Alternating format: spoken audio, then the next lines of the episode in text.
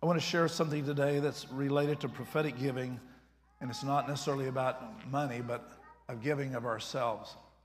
Everything God did, He did with a prophetic mindset. The Bible says that even before the foundation of the world, that the Lamb of God was slain. How do you wrap your mind around that before there was ever an earth where there's anything created, yet the Lamb of God was slain? So at the very beginning, God saw something and when he saw it is as if it was already done. Then the next level would be for us to receive it as a manifestation or receive it as him giving himself for us now. So a lot of the things that we see happening in our world, happening in us individually, is a fulfillment of the manifest, ongoing timeline of the presence of God. For such a time as this, the kingdom of God is at hand. For such a time as this, you were brought into the world the greatest time to be here because you're here. The greatest time to see the power of God manifested. As I said last week, when God says, I create light and I create darkness, God created his own villain so that we would have something to push up against and resist and overcome so that the light would be greater than the darkness. Instead of succumbing to darkness and giving a place and excuse, with the light of God inside of us, we break through because John 1 said, In him was life, and his life was light. So the life is the same as the light of God. The life being the Word of God, light being the revelation of God. So his life and his light is who he is. So there's more on the inside of us than what we even realize and recognize. If we only recognize what's happening on the outside of us and we live our life from the outside in, we are going to be very disappointed and miserable.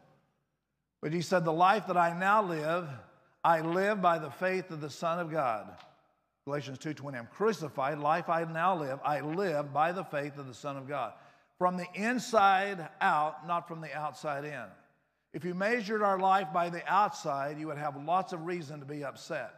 But when you turn and start living from the presence of God, from the internal presence of pretense, presence of God, then at that moment, whatever happens externally, the yoke is broken because when the anointing inside of you becomes greater than the pressure on the outside, the, the yoke explodes. When the cares of this world become greater than the anointing on the inside, then what happens? We implode and we're oppressed and we're depressed and we press down and lose the ability to see the power of God manifested. So the yoke is broken due to the anointing, and the anointing of God is resident, relevant inside of us. So when that understanding is, let God arise, let his enemies become scattered. So the villain and whatever you're facing and dealing with is an opportunity to push back so you can have greater authority, greater empowerment, greater rights to the kingdom of God than you ever have before. If you only know verses of Scripture and you only know it theologically and you haven't overcome it, it does not so much good. Person can be theologically correct and spiritually void of any accomplishment of that. So he that when the enemy comes in, comma, like a flood, God raises the standard. God rides on the flood, Yah rides on the flood. So God is riding the flood, and He's given us the right to come against all the works of the enemy from doing that. So we have no excuse. We simply say, I need to learn how to do it.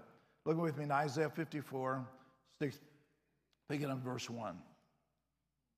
It's a prophetic statement. Sing, O barren. Why would you sing if you were barren? Unless you were singing something that nobody else was singing. Sing, O barren, you have not borne. Break forth into sing and cry aloud. Here's the reason for more are the children of the desolate, the barren, than the children of the married or prosperous woman, says the Lord. So he's saying if you're barren, you should, in that moment, to overcome barrenness, is not to agree with the barrenness, but to sing. You sing for what you're believing to happen, you're singing for what's getting ready to take place. So that's a prophetic statement. When you, all you do is report what's happening around you, you get what you're reporting. But when you move outside of what's, what's happening around you and you declare on earth as it is in heaven, then you have a breakthrough and you change the channel, you change the environment around you because we are environmental changers, not talking about greed tree huggers. We change the spiritual environment around us by simply is changing the language and saying what he's wanting us to see instead of keep reporting the way things appear. So he's saying you, talking about Israel, the point, that you are barren, but I'm telling you by the Spirit, he's saying, you have many more children than the one who seems to have, uh, no, have an effortless time of producing children. One of the examples this is in 1 Samuel, the first chapter. And Elkanah, who's the, is a patriarch there, he had two wives. God, I don't know how he did it, but anyway, had two wives. They allowed it. And uh, one was Hannah and the other one was Peninnah. The Bible says specifically that God shut the womb of Hannah. And her name is very specific. God, God sees, God will, God will come. And Peninnah had children, but Hannah had no children.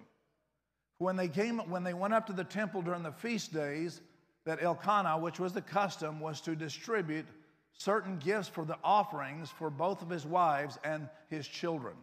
My mother would do that. He said, Here's a nickel and a dime for the little, you know, the offering you take in Sunday school and all those kind of things. And it was her money, but I was the one who could offer it or not give it. Think about that.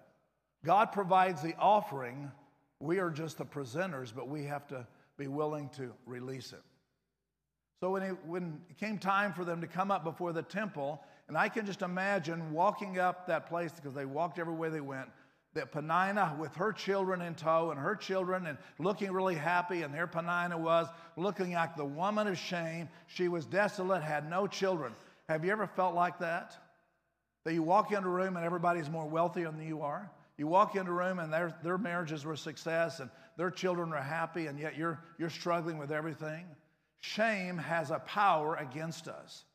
But God doesn't see us that we're shameful. He sees us as right on timing because His plan is greater than what's happening at the moment. Maybe even Peninnah, my imagination, she would even say to him, says, Hannah, where's your babies? What's happening with you? I would go to lunch sometimes when we first started the church here, and we were just small church starting out, and run into uh, the pastor I knew across town of a large denominational church. And he said, How many are you running this morning? And I said to him, I'm probably running off more than I'm bringing in. He just looked at me because he wasn't hearing. I said, I'm running off more than's coming. He goes, Oh, good, good. He didn't hear what I said. Either that or he was agreeing with my, my demise. We baptized so many this much, we took in this offering, we did this. So all of the metrics were there with the married wife, and I was the desolate child that looked like God had forsaken me. And my womb, spiritual womb, was desolate. There wasn't anything I could brag about, talk about, or even present up there as I was even look like called of God. But what happens when you live from the inside out, it doesn't matter what people are saying from the outside. You just know by the Spirit of God you are who you are, and if you need something or someone else to define who you are, you're in trouble. As I said in the very beginning several months ago, God is no longer building ministries, He's building altars. We're looking to build a ministry so that we have a name, have a Tower of Babel there, that we're going to be really outside of what God's doing in the moment. But He's willing, He's wanting to build altars, which is the heart, the internal part of us that sanctifies an offering that says, Here it is. Cain offered an offering, and yet his altar was impure, and God had no regard to his offering. So it's not about offering an offering, it's about the heart or the altar from which it's, it's lifted to the Lord on. So in Hannah, she was so destitute. She, you know the story. She comes before Eli, who was a corrupt priest. His sons were corrupt, and the whole Shiloh ministry of the temple there was corrupt. Though they had the presence of God, there was no open vision. There was nothing happening manifested wise, was because of the presence of God had left there, because of the sin nature. And yet there was spiritual authority, there was a religious goings on, and it had all the semblance of, of conducting services, but God was not in the place. Though he was in the box and the box was there, he withheld himself and no, no visible eh, visitation. Hannah comes up before the Lord. Eli is at this point, and she's just mumbling to herself. She comes to this point that she says, as I was reading in the scripture, Lord, I am willing. If you will give me a son, I will give him back to you. Hannah had to come to the point of willingness before God would answer the request of that. So sometimes our unwillingness could be very well resistant to what God wants to do. Why is it God answering my prayer? Is because you haven't answered his request. Because God has a request of us, it's not just a one way dialogue. Are you willing? Will you do this? Will you be willing to do this? When I was first called in the ministry, the word of the Lord over me was I would, I would um, travel nations, I would go to many other places, 18 years old. I, was, I just said in myself, I don't want to leave home. I love being where I'm at, born and raised there. I'm not going to leave home. Something inside of me dried up. I lost the momentum, I lost the passion, lost the zeal of the Lord because my willingness now said, I'm willing to do everything you said, but as long as it fits into my way and my time frame. Don't ask me to do anything. Somehow or another, when God calls you, there's always this, this breaking through mindset and, and what we think it should be. When Hannah made this proclamation before the Lord and said, mumbling, I'll finally, Eli mistaken her and even accused her. Again, you cannot wait for somebody to affirm you or, or dish you. And he said, You're a woman of Belial. You're a drunken woman. You're down there just mumbling. And she said, Not so, Lord, just a woman that's in grief. Well, may the Lord grant you his request. Well, that wasn't the answer prayer. The issue was in her heart, she said, I am willing to give to the Lord. It was a while before uh, Hannah had a child. And then when it came time, when he's somewhere between 7 to 12 years old, he's brought into the temple and he had a little room right outside, most scholars say right outside the, the temple or where the veil would be. He ministered to the Lord, though he did not know the voice of God. He ministered to the Lord, but he did not know the voice of God.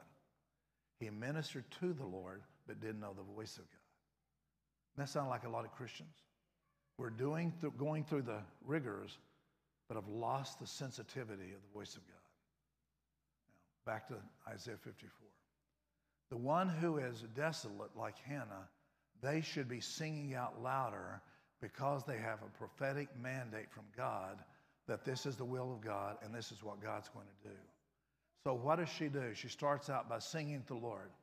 A lot of our, our singing is, oh, woe is me. God, how come you didn't do this? You should have done it. And I have a right to feel the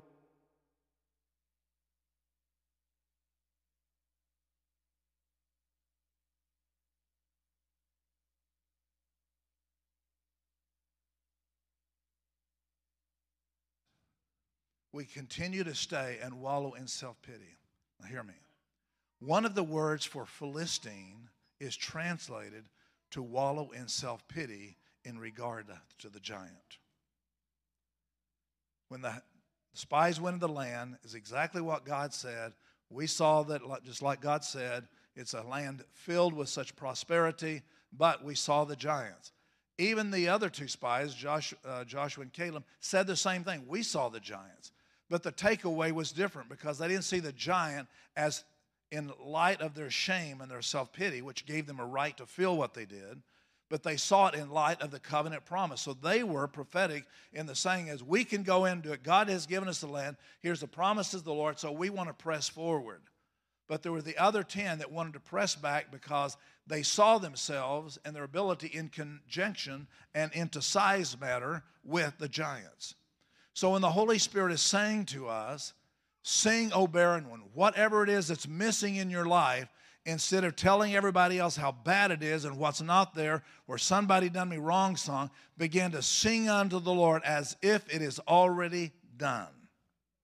Sing unto the Lord like you're carrying a thousand children. Sing unto the Lord as you see it from, the, from that end from the beginning, from the very beginning all the way to the end.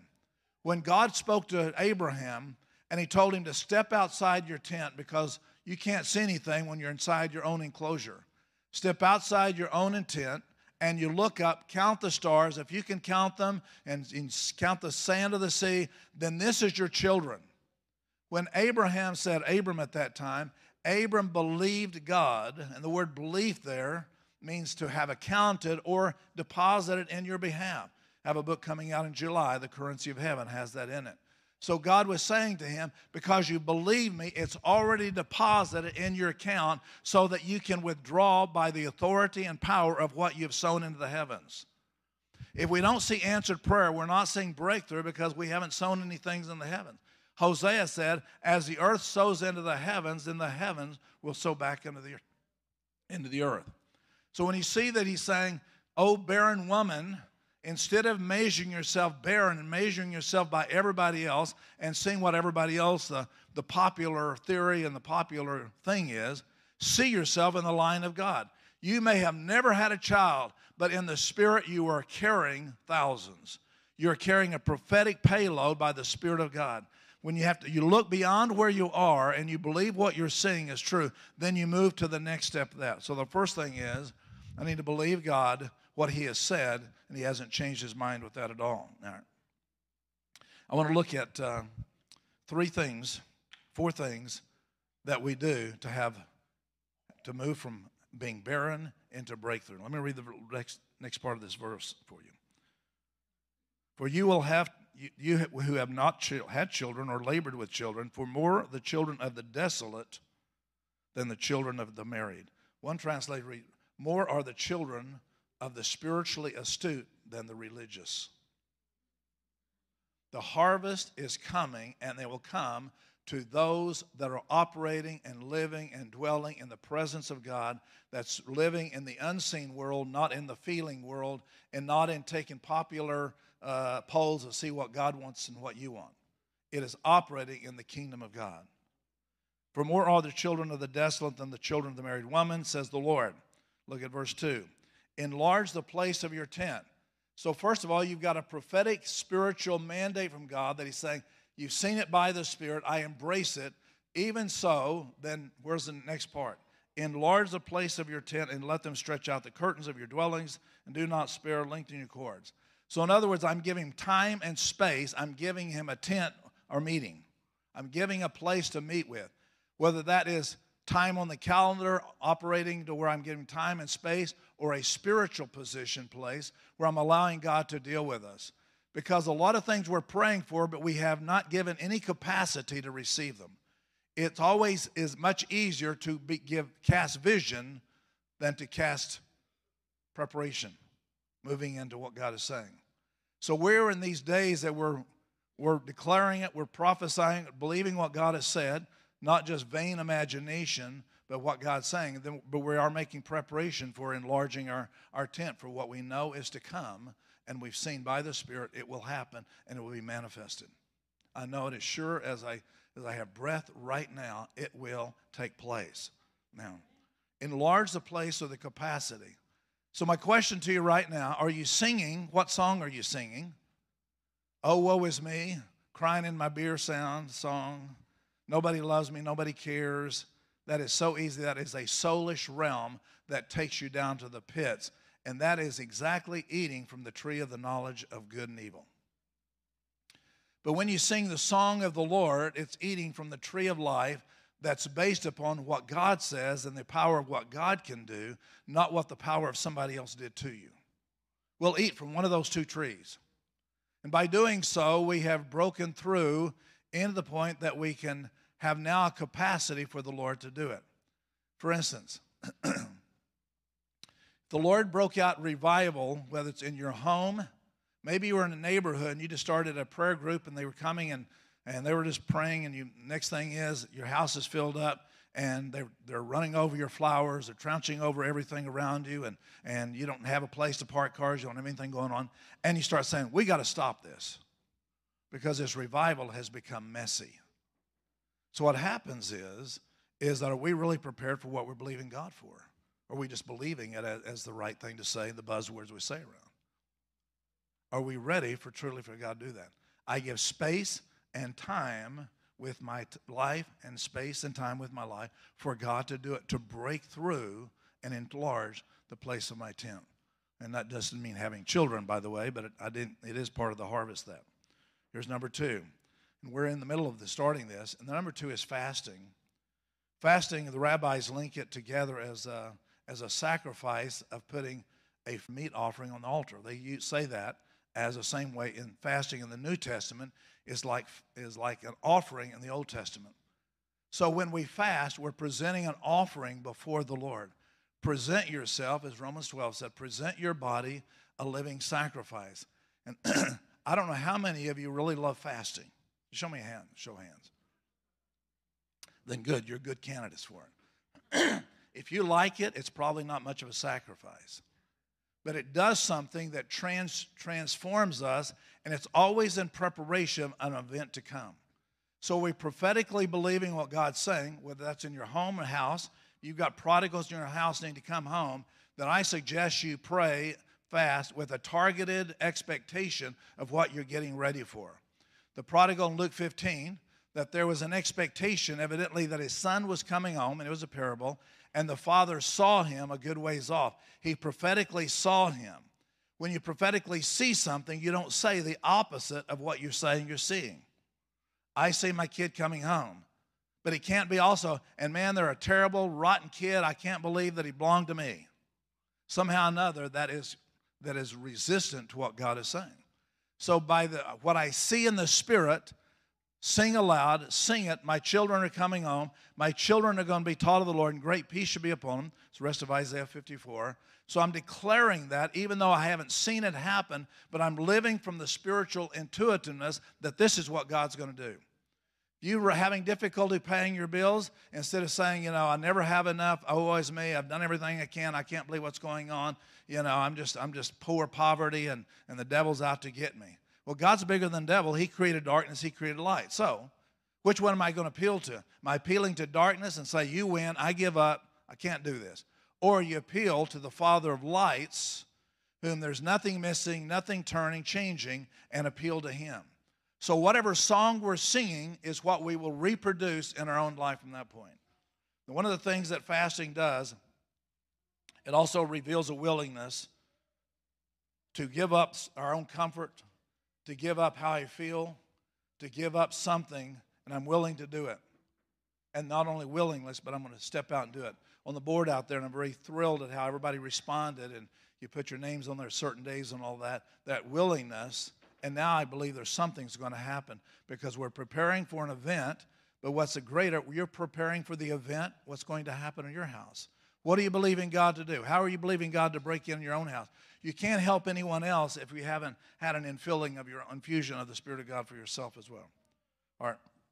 So the number one benefit of, of, of fasting, it breaks the control of a pleasurable routine, whether that's food or whatever it is, to break the routine that keeps us in a cycle and we just keep running through that on autopilot and not seeing a breakthrough. Here's number two preparation for a spiritual event Meaning, what am I believing for? I'm fasting, but I keep this in mind because fasting without prayer is simply a dutiful thing.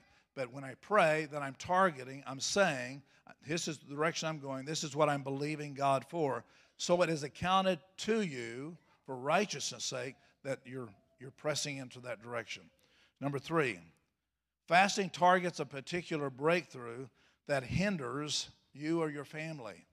In other words, I'm going after this thing. I'm not going to stop until I see it broken through and equivocated with that. So, again, part of the fasting that some of us need to do is fast complaining. There's a breakthrough. Fast negative thinking. Fast, uh, Isaiah 58, verse 10 says, And this is the fast that I call to that you would stop pointing the finger. Isn't that? Read Isaiah, click over a few pages. The pointing of the finger. so, what does that look like? Pointing the finger is to blame somebody, regardless if it's true or not. I have to blame somebody. That woman you gave me, God, she's the one that ate, took the tree. That, that, it was the devil who made me do it. So we tend to blame, and if we're blaming, we're pointing the finger. That means that our flesh is still very much alive and very much in control, and I need to have that broken. You can tell it real quick by you, you walk into the house and who left that out? Well, it doesn't matter who left it out. Let's go put it up. Who did that? It doesn't matter. Let's find a way to do it. Because when I'm blaming, that means I'm empowered and I'm in control. That's exactly what the devil wanted was the blame. Blame the woman, blame the man, because blaming means transferring something off of being willingly to change the situation, and I'll go put the milk up, go put whatever it is up, because I am not about to, to enhance or continue the blame game. It has to stop. It is part of our culture now in the U.S. in a greater way. You know, po- political parties blaming one another. It is continually in our hearts and minds. I'm blaming one another, blaming a spouse, so therefore I can't get free as long as I'm blaming someone else. even if it's the other person's fault and you blame them, how would it be that Jesus, I'm sorry I can't forgive you. I'm on the cross. I can't forgive you because you did it. You did it. But he took what we did as our own sin, took the blame on himself and responsibility, and then say, You dirty, rotten dog, how come you did that and I've got to die for it? He willingly took that on himself. So when I blame, it's as the woman coming before the judge saying, I want my, I want my due. And then the other guy goes into the judge and saying, you know, forgive me the debt. He's forgiven, but then he wants to find this guy that owes him just a little bit because I'm not willing to release that. Blaming is a huge spiritual empowerment by the enemy that causes us to not be able to hear and see the voice of God because we're so busy blaming and speaking over everybody else. we're getting ready for revival, folks. We're going to fast.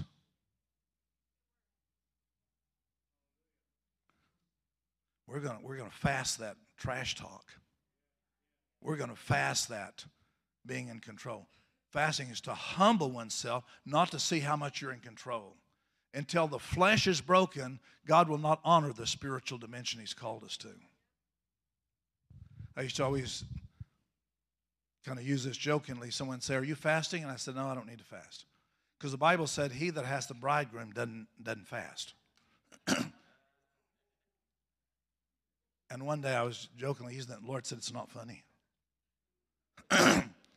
he said, the, when, it said, read the rest of the scripture. But when the bridegroom is taken away, then you will need to fast. So you're using that as a reason not to. He said, to get to the next level, you've got to have the next breakthrough, and that is to get past yourself. All right. Third benefit. That's here's the fourth one. Third benefit is to break through a particular area that's hindering. Name it. Number four, to bring about a greater sensitivity to hear God and for guidance, spirit versus soul. Soul is the mind, will, and intellect. My feelings, justification, blame comes out of the soul. In order to have that broken through, the Spirit of God versus the soul of man, and that's always the battle. The battle isn't so much of the devil because the devil can use through the soul, but the, the battle is really of our mind, our own, our own feelings and doings their own perceptions. And we want to retaliate. When we retaliate, we up, we continue to do the one upsman to where we've lost the battle and we're now seated in the seat of the scornful. Psalms 1. Now, to have a greater sensitivity to hear God and get guidance and direction, that as Moses said to, those guys who were trying to tell Moses, hey, we got some guys that are prophesying, they're not part of our clique. And Moses said, I would that all you prophesy. I agree with Moses. I would that every person in the household are prophetic people. And say prophets, prophetic people. That you're hearing and getting the guidance of the Holy Spirit. If you have to call an 800 number to, to, to get some guidance, shame on you. I wouldn't think anybody in this room would do that. If you think you've got to wait till someone prophesies to you hear from God, then a smaller shame on you. I'm thankful that we do it, and I'm glad that we do it. But what's greater is that we learn how to hear God and sing aloud, prophesy over a situation, declaring on earth what He's already said about what's happening here, and not feeling sorry for ourselves, which keeps us deaf and dumb. And a deaf and dumb spirit means I can't hear. So if someone prophesied to me, I couldn't hear it anyway. So fasting breaks that, that level of sensitivity. It breaks that sense of of scouring, a scowling at other people, which is a judgmental thought. So you can't hear God if you're judging everybody else. If you're sitting in this room even now and you're looking across this audience saying, that, that person's trash, that person's trash, that person's trash, then you are sitting in the seat of the scornful and you set yourself up for your own cursing and own demise. Because God, Jesus created them not in your image, but in His image, and He's working to perform and work His work. So when you make that judgment, you are cursed, meaning the fact is you've sown that, and a cursing shall come back, according to Proverbs 26 2. A curse can't come without a cause, but if I'm giving a cause, then I'm opening myself up to it. All right. Here's number five.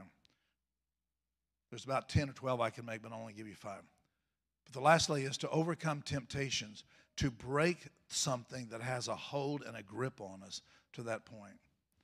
Even to the point that if you have got negative thoughts and negative thinking about someone else or yourself, begin to fast and pray and say, I have the mind of Christ, but I'm using to giving up food, which is a routine, which makes me feel pleasurable, makes me feel better, and I'm trusting the Lord to break that cycle in my life.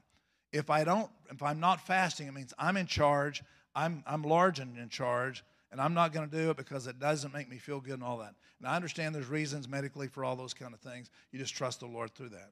Some of us just need to, to fast speaking. I can show you how to do that. They make a wonderful product called duct tape. Comes in all various colors.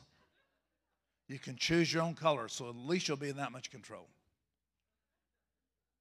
But when we begin to overcome temptations that are that's that's blocking us from receiving what God is saying, then we're in a position now we're making room for him.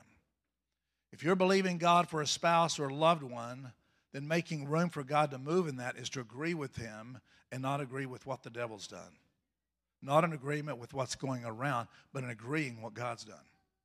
So number 1 is we're going to sing aloud as if I had the fulfillment of it, as if I was carrying the seed from another world. And number two is I'm going to fast until I see the transformation of that. Here's number three, three, and I've already talked about it.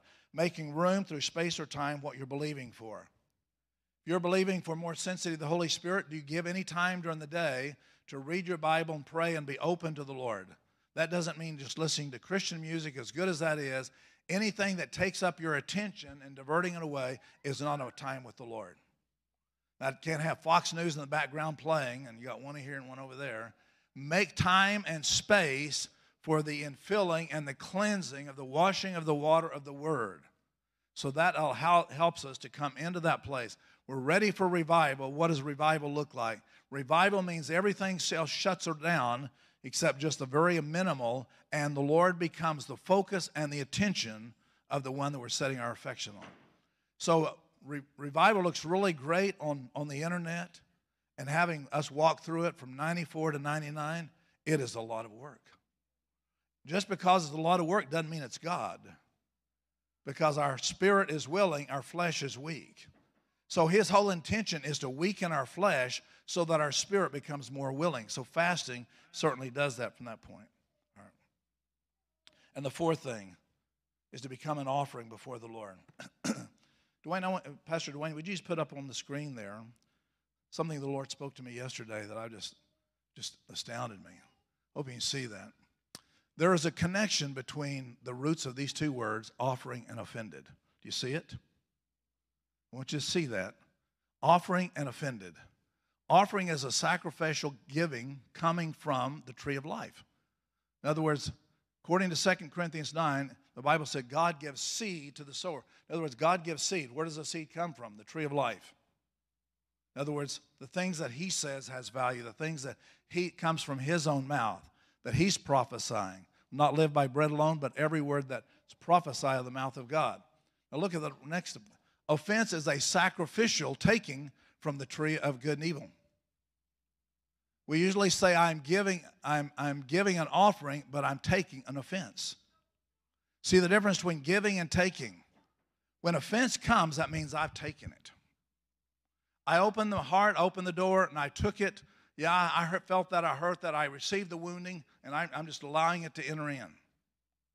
But when we give an offering, it's something that leaves our hand, goes that way. And the enemy knows how to contradict the offering of God by giving an offense. So the difference between an offense and an offering is where it's coming from and who's, who's doing it. If the enemy is giving an offense and we take it, it is as if we've taken his bait or his offering and we've received it to ourselves, and now we have been sown in, or been sown into the hurt and the pain and the offense of that. How many know that after you get enough offenses for a length of time, eventually you'll get so caught up in that you can't even remember what I'm offended about because there's so much of it. Can't even remember why I feel the way I do. Can't remember why I'm angry. Ask people, why are you angry? Well, I don't know. I, I couldn't tell you.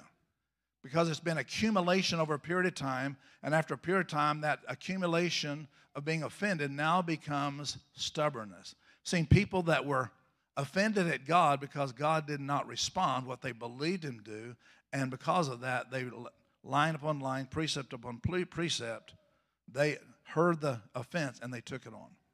All right. Here's, the, here's the, how that works. So when the Lord is saying, present an offering before the Lord, and that's exactly the power of an offering. You look at God so loved the world that he gave the first offering. And the first offering, according to what 1 Peter says, 1 Peter 3, excuse me, 1 John 3, said, for this very reason.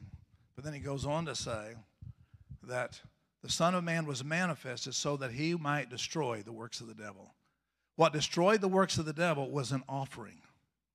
God provided an offering, the cross being the, uh, the, the table, became the altar that he was presented on, and God presented this offering. How many realize that that was the first fruits from God? You realize the fact that it pained God to do this. So he didn't send an angel, he didn't get just a bigger, fatter lamb to go do the place as it was in the Old Testament. God had to send something of himself to be sacrificial that way. So when, the, when it comes down to if we're wanting a breakthrough, is there something sacrificial in terms of an offering, not talking about money only, in the terms of a sacrificial offering that God is saying, I want you to present your bodies a sacrifice as an offering to the Lord? Well, no, I'm, I'm not going to do that anymore. I like my life the way it is. God will come in and discomfort your comfortability to bring about prayers that you've been praying but didn't know that that would be the way it was answered. He uproots so he can plant, according to Jeremiah 1:10. So in that regard he's saying to us, I want you to be an offering that will destroy the works of the devil. Be an offering of blessing that destroys the cursing, coming in the opposite spirit of that as well.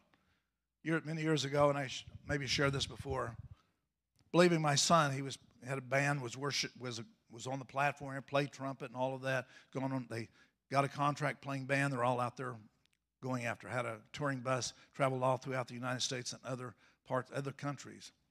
But I knew in my heart that what God had called him to do. I was at a retreat and there was a young man playing the guitar, and the Holy Spirit said, Do you see that? And I knew the young man said, Yeah, yeah. He said, I want you to see your son for what you're believing for. Stop reporting what's been happening and start declaring what you're seeing by the Spirit. And I said, I can do that. And then he said, I want you to give an offering to this young man to seal it. Now, let me just state up here you can't buy God, you can't give money to God, you can't manipulate because because God doesn't see money as any controllable thing with Him. But he, what He says, where your treasure is, there is your heart. So I said the Lord, Oh, I haven't gone to the bank and I know what I've got in my wallet. Because He told me to empty your wallet out. And there was more money than this kid's seen in a long time. I said, I'll do it tomorrow. He'll be here tomorrow. God said, Delayed obedience is disobedience. I can't even I can't even bargain with God on this. if you're believing for the breakthrough, make capacity for where your heart needs to be. So I opened my wallet up and pulled out money, and he looked at and he, he said, Are you sure? And I, said, I thought, No, not really, but i God's more sure about it than I am, so here it is. I saw God working, not as fast as I wanted to, God working in the process of that. And I can tell you today, they're all in church serving God, worshiping the Lord, being a blessing to the heart of God. And he told me not too long ago, I said, Dad, if you're ever on a trip and you know you want me to go with you, I'll take my guitar and I'll do worship for you.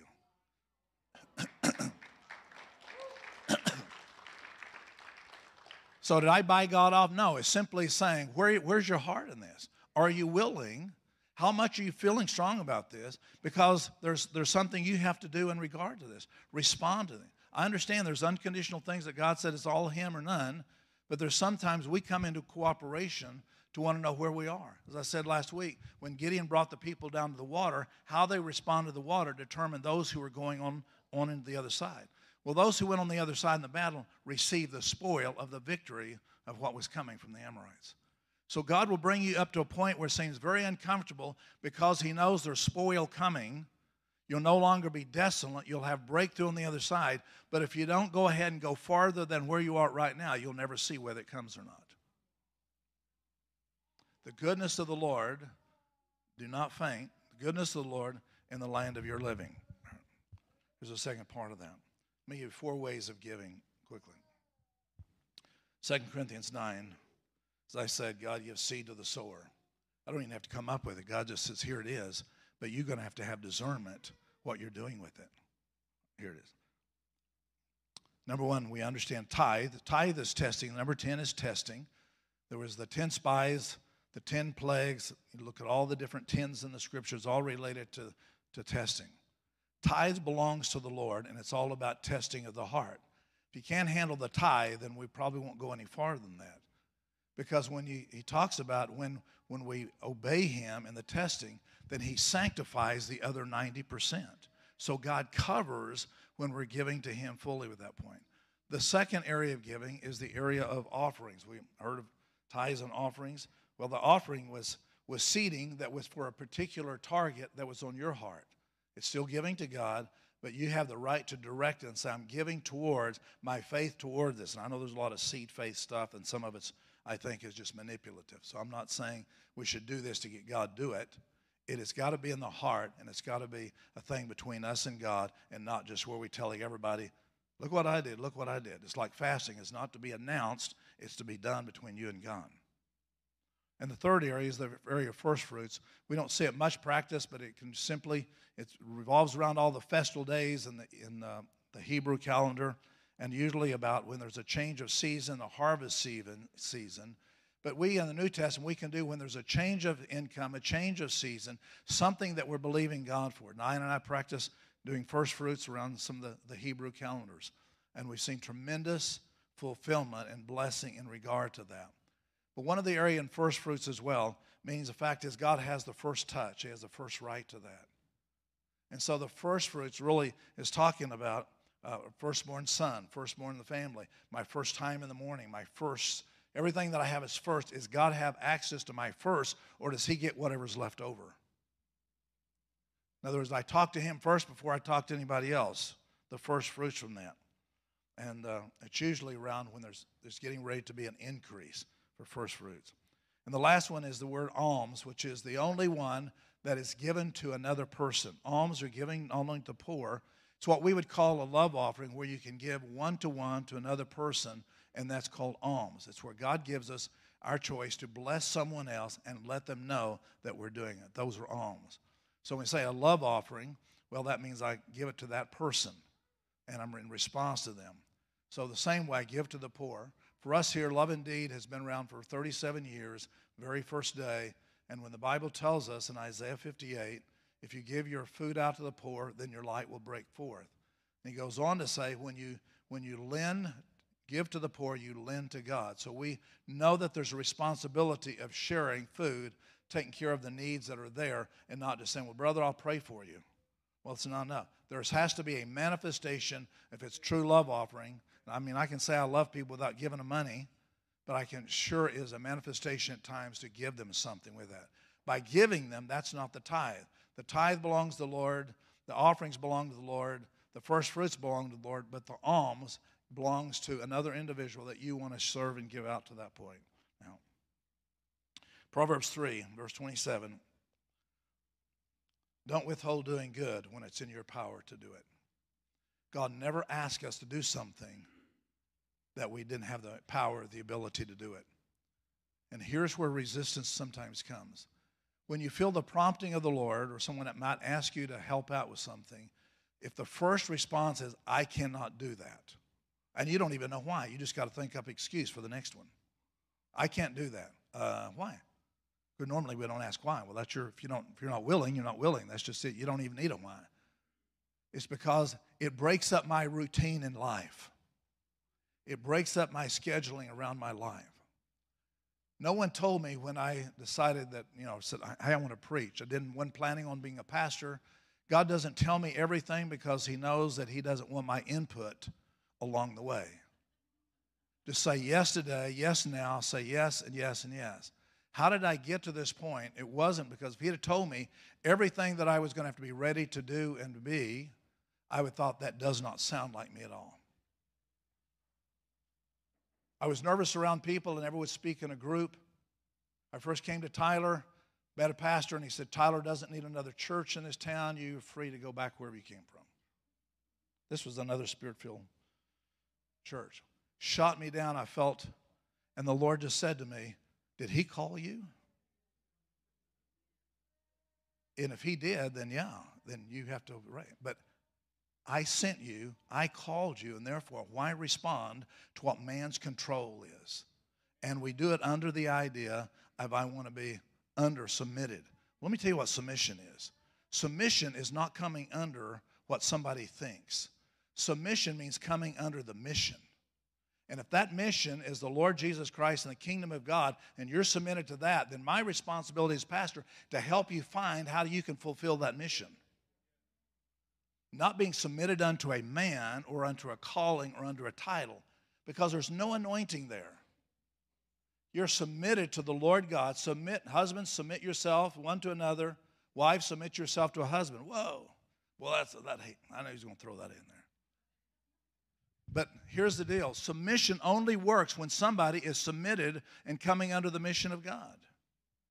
So I'm I can submit to that if they're submitted to God and they're flowing with God. But if they're moving in opposite direction and they're very anti God and anti everything, I'm not going to be submitted to that.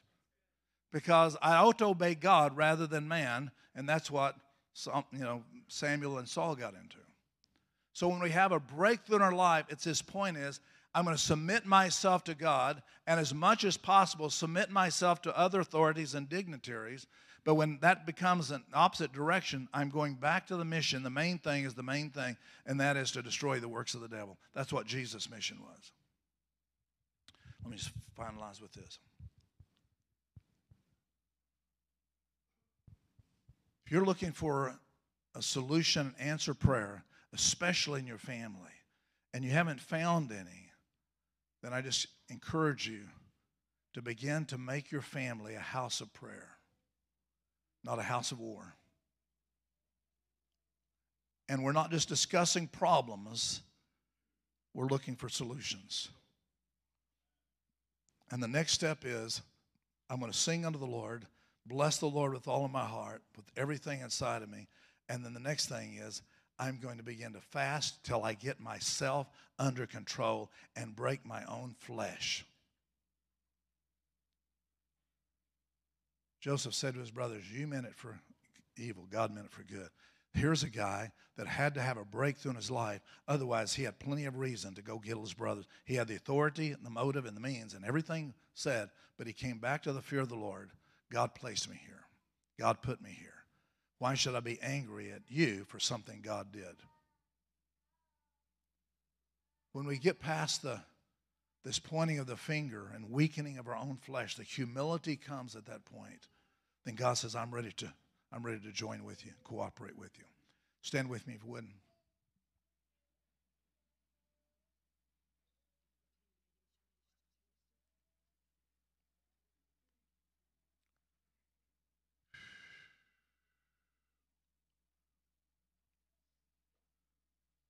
which is by the Spirit, see the cloud. It may look like a size of a man's hand in the air, but sniff the air, smell the rain. It's coming. It's coming.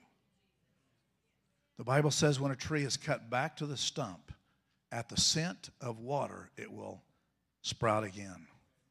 Do you feel like you've been cut back to nothing, then just smell. Begin to see. Begin to sing.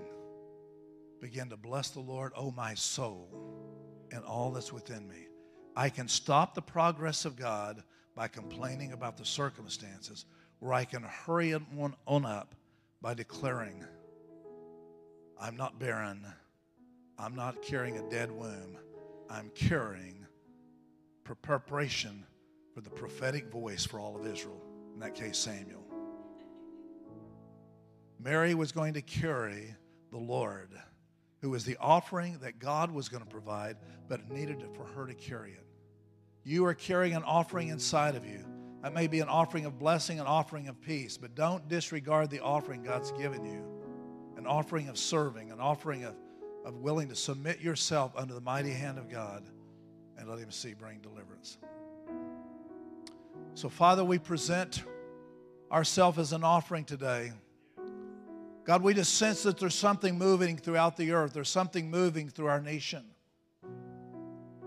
And you didn't call us to be, give us a body so that we can fulfill our own pleasure or fulfill our own thing that the enemy says, oh, isn't this good? When it's, it's direction, leadership is going to take you down a wrong way. Today, Lord, we praise you and we give you thanks. Sing of the Lord a new song.